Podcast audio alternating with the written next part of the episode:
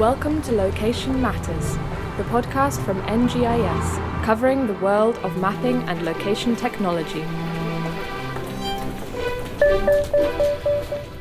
Welcome to Location Matters. My name's Sarah Butler, and today I'm thrilled to be joined by Brendan Downs and Clinton Kim Kimsing from the NGIS team. Now, Clinton is based in Sydney, Brendan's in Perth, and the reason that they're here on the podcast today is we're going to be talking about what makes a great map, not from a GIS perspective, but from a developer's perspective, because the way we see our developers in the team at NGIS is being a little bit like the glue in the business being able to take all sorts of different data sources and make sense of them and make them, you know, turn that into beautiful maps. So that's why I'm really amped that both of them can be here on the podcast today. And coincidentally, it's their first time on the podcast and they're doing it together. So welcome, Clinton. Welcome, Brendan. I'll start with you, Clinton.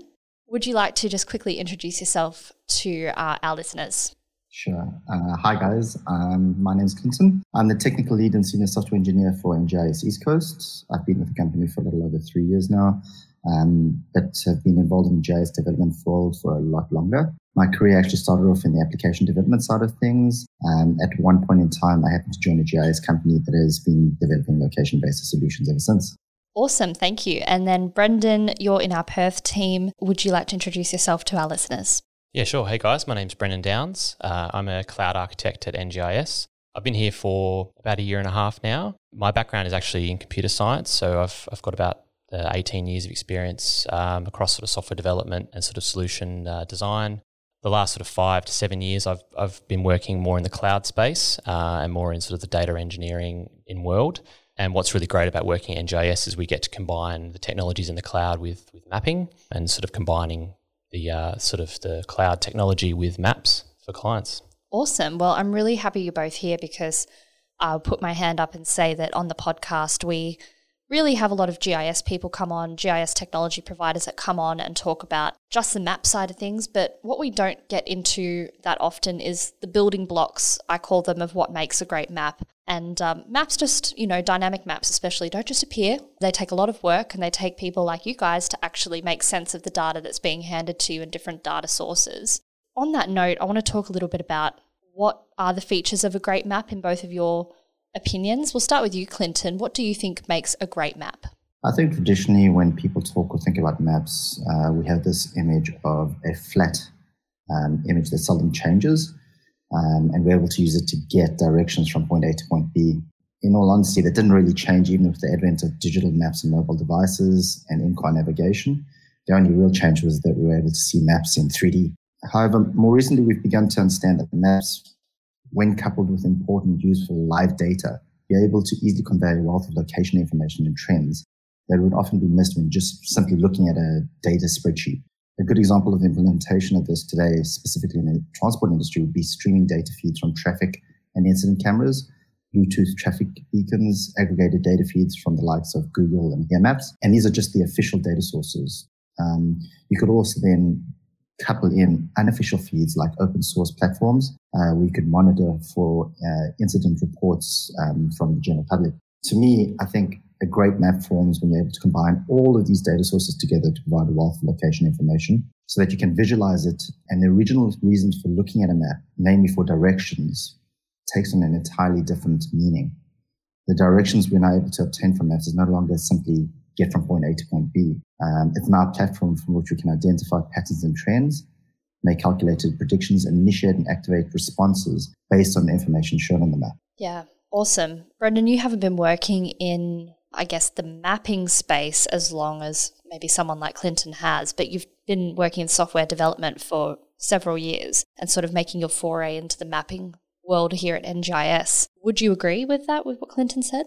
Yeah, absolutely. I think the um, the ability to to get sort of fast time to insight with sort of the the volume of data that's coming from the real world essentially so the ability to take the data that's uh, represented on physical uh, devices out on the road whether that's cameras or, or vehicle detectors and being able to translate that into something visual on a map and almost sort of mirroring what's happening in the real world is really beneficial to uh, to the end users. And I s- certainly think that some of the use cases are fairly time critical, whether it's to do with safety or um, sort of reacting to to events and and almost being predictive in some sense in the ability to make decisions and gain insights faster from the real world. I think that something to to note is that when we see these beautiful dynamic maps and you see these huge dashboards in maybe some of the organizations that you guys have had the pleasure of working in, is that they don't just appear and the data that you're working with and having to make sense of, it's not just coming to you neatly wrapped up and packaged in a ribbon. Like it doesn't just come in this one format. You guys are actually dealing with probably up to hundreds of data sources coming in at varying speeds, yeah? Yeah, I think the um, the question of what real time actually means is uh, something that I that we always sort of challenge customers, uh, and it, it, definitely depends on the use case. You know, if it's if it's time critical and safety related, then then real time may, might be in milliseconds. But if you're doing more sort of trend analysis, maybe maybe that's hourly or daily. Uh, so I think it really depends on the use case, but certainly um, the technology that exists today allows you to to stream what they call streaming, sort of you know millions of records a second um, yeah. from from the physical devices that are out in the world and be able to to gain insights and make calculations on them on the fly, which is really amazing. Clinton, you've probably been working on several projects at your time at NGIS where you're having to pull data from lots and lots of different places and start to make sense of it. Have you had that experience? And what kind of data sources do you typically work with? Uh, yeah, definitely. Um, it basically comes down to the time on the fact that the quicker, more regularly one can obtain accurate data, the higher the standard of decision making can be made. You take emergency services, for example, the quicker the reaction and response times, the more accurately, the more likely uh, there will be a positive outcome. Um, and when this is to deal with life and death situations, knowing traffic congestion in, in certain areas and um, incidents that are on, on a particular route and being able to make alternative arrangements to get around that are imperative. It literally means the difference between life and death. I think near real-time pipelines have introduced a further useful map factor and that enables users to make calculated predictions and proactively respond based on the stream of data coming in, as well as the history that we've collected over the period of time. To elaborate on this, it's a known issue that motorways in Australia can't be widened any further. These are in the major cities. As a result, the only way to alleviate traffic congestion is to properly manage and control it. This basically means that um, we have to rather control the influx of traffic from feeder uh, flows, which allows us to then manage how traffic congestion can flow through through the city, for example. Something I want to ask you guys about with the experience that you've had is I guess when it comes to pulling all of these different data sources, I'm sure that they're living within like different teams and maybe sometimes different companies and organizations. And maybe the I guess the the special thing about what you guys have to do is actually almost democratize that that data and, and try and you know it's it's one thing getting the data together, but it's actually getting people to buy into to what you guys are doing as well. Have you had an experience like that, Clinton, where you've had to sort of talk to different teams and maybe different providers and start to bring in data sources from all different sorts of areas? Yeah, definitely. That's I think that's the case on the majority of uh, projects. Um, essentially, you've got data coming in from a number of different data sources. And I'm sure everybody just wants to be able to say, I want this specific data to appear. The truth is, is that it isn't miraculously in that format. More often than not, these streams of data have a lot of noise in them, meaning there's a lot of um, information that isn't relevant to what we want to convey out to relevant stakeholders. And it has to go through a whole process of being cleansed as a result, this is what uh, the process, it has to go through a data pipeline. Um, and just to explain what a data pipeline is, uh, in a high level, uh, it's a series of processing steps that the data is passed through. An output is obtained after processing has occurred on the data, and this then gets used at the destination point. And more often than not, that, that whole data processing is critically important to a successful uh, delivery of a solution. Yeah, definitely. I think that going back to the comment around obtaining that data, I think that is also actually one of the biggest challenges is is getting getting the access to the data. And I think that some organisations that are quite siloed, you know, they you know then sometimes actually do a lot of double handling. Um, so it's of our sort of uh, we advocate for trying to get as close as to the source of truth as possible, you know, as, as reasonably so. The data that obviously can come from internal sources within the organisation that's obviously private to that organisation thing, the data that they own and that they generate um, whether that's to do with uh, sort of state changes in the environment or whether that's to do with assets that are out in the physical world, like uh, roads and cameras and things like that. The data could also be coming from external, so community driven, people like flagging incidents on roads on their phones or whatever um, when they're on out and about. And of course, the data can be quite valuable. It could be in very good quality. It could be very noisy and very messy. And traditionally, being able to process and, and sort of extract that data, transform that data, and, and gain insight from that data could be quite a slow process that takes quite a lot of computing power. And you know they call that sort of batch processing. Um, but the new new sort of technology that exists today allows you to to perform those transformations in the stream, so sort of on the fly, and so you can be kind of having that aggregated decision making from that raw data trans- translated into uh, something that's more consumable by the end user on the fly, which is great. Which leads us nicely into the data pipeline story. So, Clinton, you very kindly explained um, what a data pipeline is to us mere mortals who who don't necessarily dabble in that sort of technology from day to day. Um, but I know that there's a couple of different ways you could do data pipelines as well. There's uh, locally hosted and cloud based. Can you explain that to us, Brendan? Yeah, sure. I think uh, sort of building anything on the cloud comes down to some of the the key kind of uh, pillars of uh, what makes the cloud great. Um, some of the cloud providers have a thing called a well architected framework, and the sort of key pillars that they mention are things like performance, cost is a is a main one. The other one is sort of manageability and maintainability, and which obviously comes back to matching with, I guess, the skill sets that are within your organization to support this kind of solution. The other thing that cloud services provide is what they call a consumption model, which means you only pay for the services that you use. So, with, when we talk about data pipelines and, and, ingesting data from sort of IoT devices or sensors on roads, the, the, the real world is very dynamic in nature in that you know there could be big events and spikes of things happening at peak periods, uh, and there can also be times where there's not a lot happening. And so, being able to be a little bit elastic in in what you consume and be able to scale to meet uh, sort of rises in demand is really where the cloud is beneficial in, in that it allows you to not have to technically provision new hardware, but it also allows you to only pay for what you're using. So this is kind of the, I guess, the selling point of moving from an on-prem environment to a cloud environment. We do see that a lot of organizations are still in that kind of halfway zone. So they're the, the cloud providers, and you can read about it all over on the blogs and what they announce is this kind of move to this uh, hybrid world where they they don't necessarily require you to move and do a big bang approach and move to the cloud, but they allow you to play nicely with your existing on-prem in investment, but obviously move your greenfield implementations onto the cloud and have have things working um, in tandem. So, could you then explain to me um, the differences? So, we've talked about locally hosted and cloud-based data pipelines, but I want to talk about the difference between static and dynamic maps. Can you explain that to us? Yeah, sure. Uh, so typically, uh, traditionally speaking, you might have maps that have very statically defined uh, points of interest uh, in nature. So you have things on maps that don't move around a lot in terms of its geographical space. But obviously, with the sort of new technology that's out today, we can we can sort of map things over time. So we have this uh, sort of another dimension. So we have the location, but we also have time. So things actually can change over time. So things like a road and a bridge uh, they don't necessarily move a lot. Obviously, if you build a new new infrastructure, then you are adding those things. But things like cars and pedestrians and weather, um, those things are always changing. So we're actually able to visualize this information on maps sort of side by side. So you can have static information alongside dynamic information.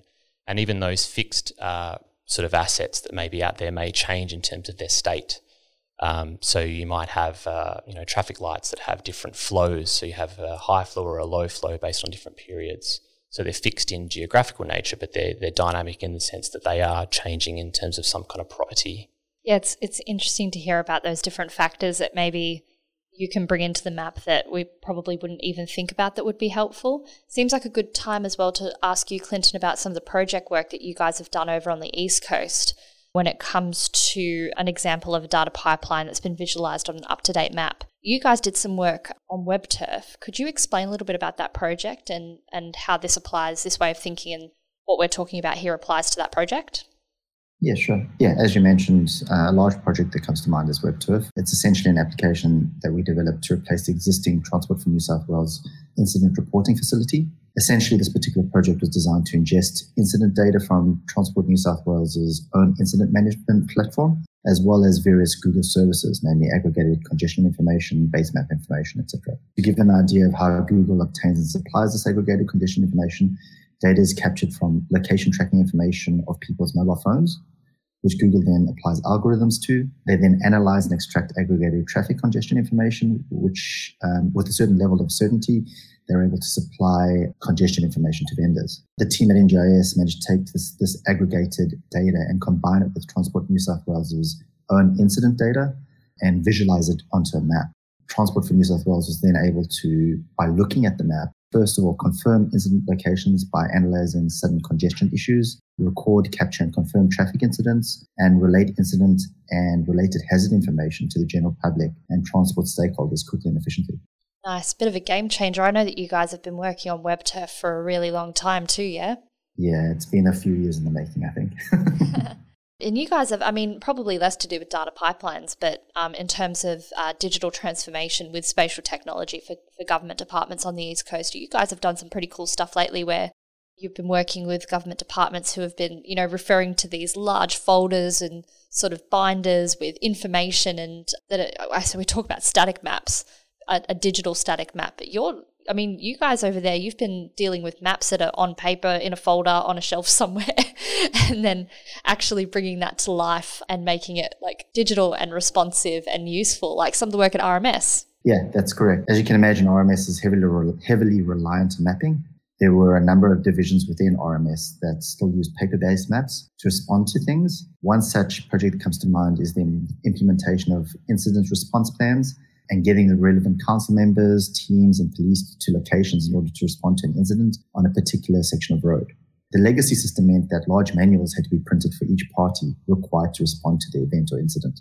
If an incident response plan was ever changed or adjusted, the manuals had to be reprinted in their entirety. Things were highly inefficient, slow, and often inaccurate. As a result, the digital solution we developed for this project consisted of an admin portal that would enable RMS to add, edit, or delete response plans as required. This was done geographically, indicating the exact locations on a map where people needed to be deployed to, as well as linking those locations to visible text based instructions, which would describe where and what the people responsible had to do at these particular locations. This would then pass through a digital verification and acceptance process, which would then publish to the live database. The second part of this actual application was to, was to develop a map-based user application that would function on any device. The application had to cater for the fact that in some instances, you'd have connection to the internet, and in other instances, you'd be in areas that were dead zones, meaning that there was no internet available. As a result, the, and because the information could change at any point in time, the application had to upload those changes to the device as soon as possible um, when an internet connection was available. This meant that regardless of whether an internet connection was there or not, the user had the latest response information at any point in time. The benefit of this digit- digitized interactive solution meant that um, time, effort, money, you could save that because you could easily publish new and adjusted response plans via the admin portal. The external users could then see those, those changes and response plans almost in a real time situation because it would automatically upload to their devices. And the, you would have a constant flow of information between the people responsible for recording how incidents should be responded to and the people that were actually responding to those incidents. Another project that's probably worth mentioning is the toll calculation application, which enables the public users to input their source and destination locations for an intended road trip within New South Wales. The application makes use of multiple data sources, namely RMS's own information via Carto, um, live traffic information and images via the live traffic API, toll costing, turn by turn navigation, and routing via Here Maps. Based on the input variables uh, entered into the system, the system would be able to provide multiple route options, tolled and untolled. It would be able to provide the toll costs, turn by turn navigation, cost breakdowns for the entire trip, and then you'll also be able to graphically represent the fastest routes on an interactive map that could be viewed on any device. As long as the internet could be accessed for these for this particular application, um, this information was as up to date as possible. Yeah, I think just hearing you say um, that example on the emergency response made me think about something you said earlier on in the podcast, where you said being able to access these data sources and be able to process those as, as quickly as you can really is a difference between a life and death situation in many cases. And, you know, it sounds like you guys have yeah, worked with the public sector over there in New South Wales to, to really start to use maps and use maps in a, a smart way so that you know, people are, are genuinely better off. So that's pretty cool that you guys have been able to do that over the last couple of years. Brendan, I would love to have a chat to you about some of the different cloud providers, not in the sense of like, what's your favorite? Because I'm not going to ask you that question because I know that both you and Clinton will give me the same answer, which is it really depends on the client, right? Yeah, that's very true. but I don't want to know that. I, I want to know more about like some of the different cloud providers that you've worked with. So I know that you've worked across pretty much all three. Yeah, all three main ones. Yep. Yep. So that's Google, AWS, and Microsoft Azure. What are some of the, the features that you like about each of those cloud providers? Because I know that AWS, you'd be like, oh, I love that AWS does this thing when it comes to putting together that data pipeline. Or I love that Google is that they've got this part that Amazon doesn't have. What are some of the your favorite features across those platforms? Yeah, I think what's really great is that we have we have the selection and the variety out there because they they're actually competing with each other all the time, and it's it's a very uh, it's an ever changing environment. Um, so you'll see that that Google will will provide something in terms of a data warehouse technology and then six months later, Amazon will come out with the same thing. And then Microsoft will start something new and Amazon will compete with that. So it's actually really, really good for the community. Um, I know that people live in different camps. I know that there are some some regulatory and um, sort of agreements in place for for preferred suppliers and things like that. So there's always that you always depend on the customer's existing investments and things like that. We are seeing a bit of a shift in in the fact that customers are actually hedging their bets a little bit and moving into a, what they call a multi-cloud uh, which means they use they use services from different clouds. Particularly with uh, sort of the spatial processing and, and, data pipelines, we want to know about things like data warehousing, um, data lakes, uh, streaming and processing of, of uh, data, and also exposing that up to to maps. So we so APIs are quite a big one. So in, interoperability is, is huge and integration. So some of the the really cool technologies we've seen out there. So BigQuery from Google is uh, kicking goals at the moment. So they've got quite a lot of um, facility to perform spatial uh, processing in the data warehouse alongside building and doing some uh, inference of machine learning models, all within uh, a serverless data warehouse, which is fairly low cost and very highly performant. And then that's very, um, it's got a lot of integration points as well. So we have products like Carto, which can integrate into BigQuery quite natively. Also, you know, I've been doing quite a lot with Amazon. They've got uh, some really cool A- API technology. Uh, they've also got the similar machine learning technology, and uh, they've also all the providers seem to to be going with this open source uh, approach as well. So you'll have things that are in the open source community, things like Apache Spark and Apache Beam, which are technologies that allow you to do streaming data processing on the fly. So they build these kind of uh, fully managed services on top of these open source frameworks. So Amazon have things like Kinesis, um, and Google have uh, something called Dataflow. So these are these kind of fully managed services which allow you to do this sort of high performant, high throughput data crunching on the fly to get it from its source to to its destination, which is essentially the map as fast as possible. To add to that, the, the benefit of these cloud providers is that all these services are actually developed and tested by these behemoth companies. So as users of these systems, we don't have to create these things from scratch. Essentially, we know that because it's, it's to a certain degree being released by by these companies, there is a certain amount of reliability that we can just hit the ground running using these actual uh, services. The other advantage is the fact that it's actually quite easily easy to scale um, up and down. So if you had the traditional old way of doing things where you had to have a server room, etc., etc. You were limited by whatever your budget was in terms of what you could fit into your server room at that point in time.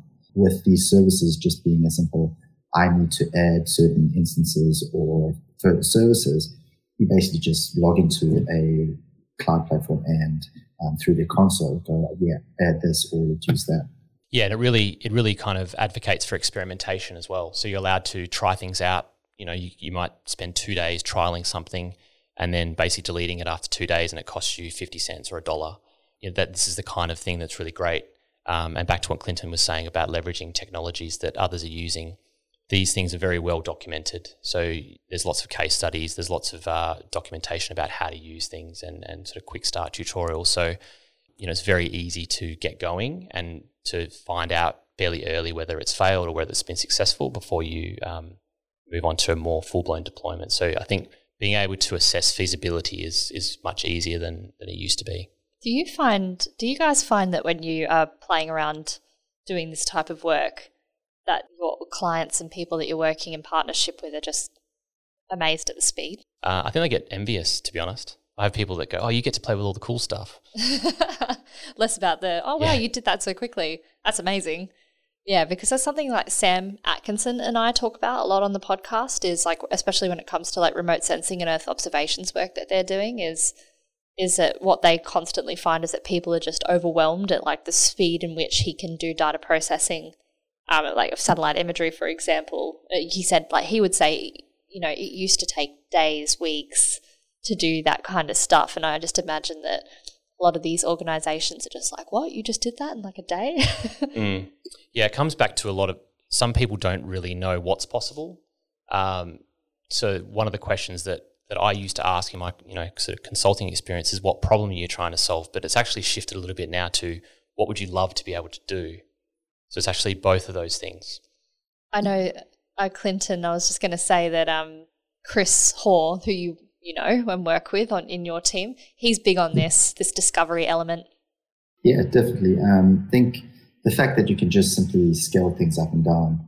If you need to process a huge amount of data, you just basically say, "I need uh, the largest instance um, available," and it can fly through processing the data. Whereas traditionally, we used to have a set server um, and regardless of the data being large or small, that set server had to just cope. Um, now we've got this data, you can add as much as you want to it and scale the instance up, and it just flies through everything. Do you find yourself asking similar questions when you're doing a project that, that Brendan just mentioned, when you're working with different stakeholders about like, you know, what exactly are you trying to achieve here? What would you love to do? Do you do you have the same sorts of conversations? Yeah, definitely. Um, I think for me, a lot of the times the clients don't actually understand their own data at that point in time. Um, it's only when you start walking through the whole process of what is it that they, they're looking at, what is it that they want to do, and they start delving further into the information that they actually have, um, that they start to pick up, oh, we can do A or we can, we can provide B to the public. Um, the, once they begin to know what they actually is possible, um, they start to add things to things. Yeah, that kind of lends its hand to um, what I like to call exploration through experimentation. So sometimes if you go do a technical discovery with a customer, you may ask them 20 questions and then you build a little proof of concept and a demo and you show that to them and then they have 50 more questions, um, which is actually normal and it's actually something that we welcome. You know, it's, it's very hard to know exactly what you want. Wouldn't you rather have those questions asked and answered early on in the process? Like, surely. Yeah, but that's not the way it works. Yeah. It's not realistic. And so you know, I think that's a really good thing to be able to experiment fast and show something tangible to, to to a business user that's not you know may not be a technical person, and then they start the the cogs start to tick, and then you start extracting a little bit um, a little bit more conversation, and I think it, that sort of benefits the the whole project in the end. Obviously, you try and ask as many questions upfront as possible to try and get the basis of what um, needs to be done. But essentially, what generally happens more often than not is when the client starts to see the actual uh, fruition of the, the project, um, they go, oh, it can do this, and oh, I can add that. And the list tends to go on and on. Um, that leads to scope creep. um, and more often than not, we have to manage that quite stringently. But yeah. What did you call that? Scope? Scope creep. Scope, scope creep. I've yeah, never heard of that. there you go. Yeah. Um, and essentially, it's the management of that and the realization that, okay, in phase two, we can add more features to things, becomes something that uh, the client actually starts to look forward to. Mm. Here's a bit of a, a finishing question, just because I'm interested. If you could give advice to some some budding developers who are sort of making their way up in the world and starting to do the sorts of amazing big projects that you guys are working on, what advice would you give them? In terms of learning, like where can they go? What resources could they see? What kind of learning would you encourage them to, to go and do? I think there's there's a huge amount of uh, open data sets out there that are, are publicly available. Um, so you can sort of pick any industry or any interest that you may have, and I bet you there's an open data source for it. So if you want to do weather, or you want to do tracking planes flying around, you want to track ships flying around the ocean, you can find an open data set for it. And usually the cloud providers provide you with a bit of free credit, so you can sort of I think they usually give you about two hundred dollars of free services, so you can start to um, to experiment and play around. So yeah, if you've got a hobby or an interest, um, you know you can go and create things for a relatively cheap price, you know, if not free.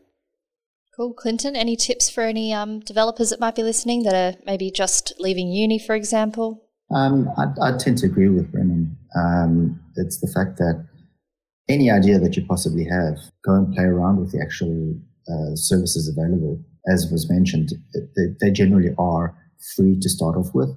And if you hit an idea that tends to take off, who knows where it could lead to. All right, it's really, really good tips. And uh, what we're going to do is actually put in the show notes some links um, to some developer starter resources across some of the different cloud platforms, um, including information about how you can access those credits and maybe what you've got to do. We've got a couple of blogs on that actually on the NGIS website about how to access Google's free credit tier, for example, on the Google Cloud platform. So at least we can start there. We'll link you to some of those resources. Um, and don't forget that if you are listening and you want to know more about this and maybe want to ask some questions, like you can go find Clinton and Brendan on LinkedIn, and I'm sure that they'll be cool with that, right? Yeah. Yeah. Yeah, awesome. Yeah, we hope that you feel inspired by listening to what we talked about today, especially if you're in an organization that might be starting to think about what you can do in this space. I think one of the great things about working with guys like Clinton and Brendan is that they can help you get those ideas and, and turn them into tangible outcomes. So they're very talented and really, really thrilled that they could be here with us today. So, guys, thank you very much. um, thank you. No, thanks. It's Yeah, it's thanks been it's been good. It's been nice and refreshing actually to have a different perspective on the podcast about how to pull together these amazing um, mapping resources. I really appreciate both of your time. If anyone's listening for the first time, don't forget that you can subscribe to Location Matters and get these episodes every week. You can do that on Apple Podcasts, Spotify, Stitcher, and Google Podcasts.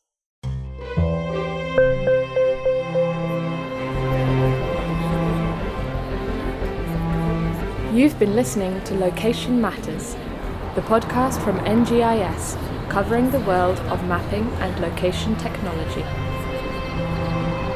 To find more episodes or to read our blog, check out our website ngis.com.au.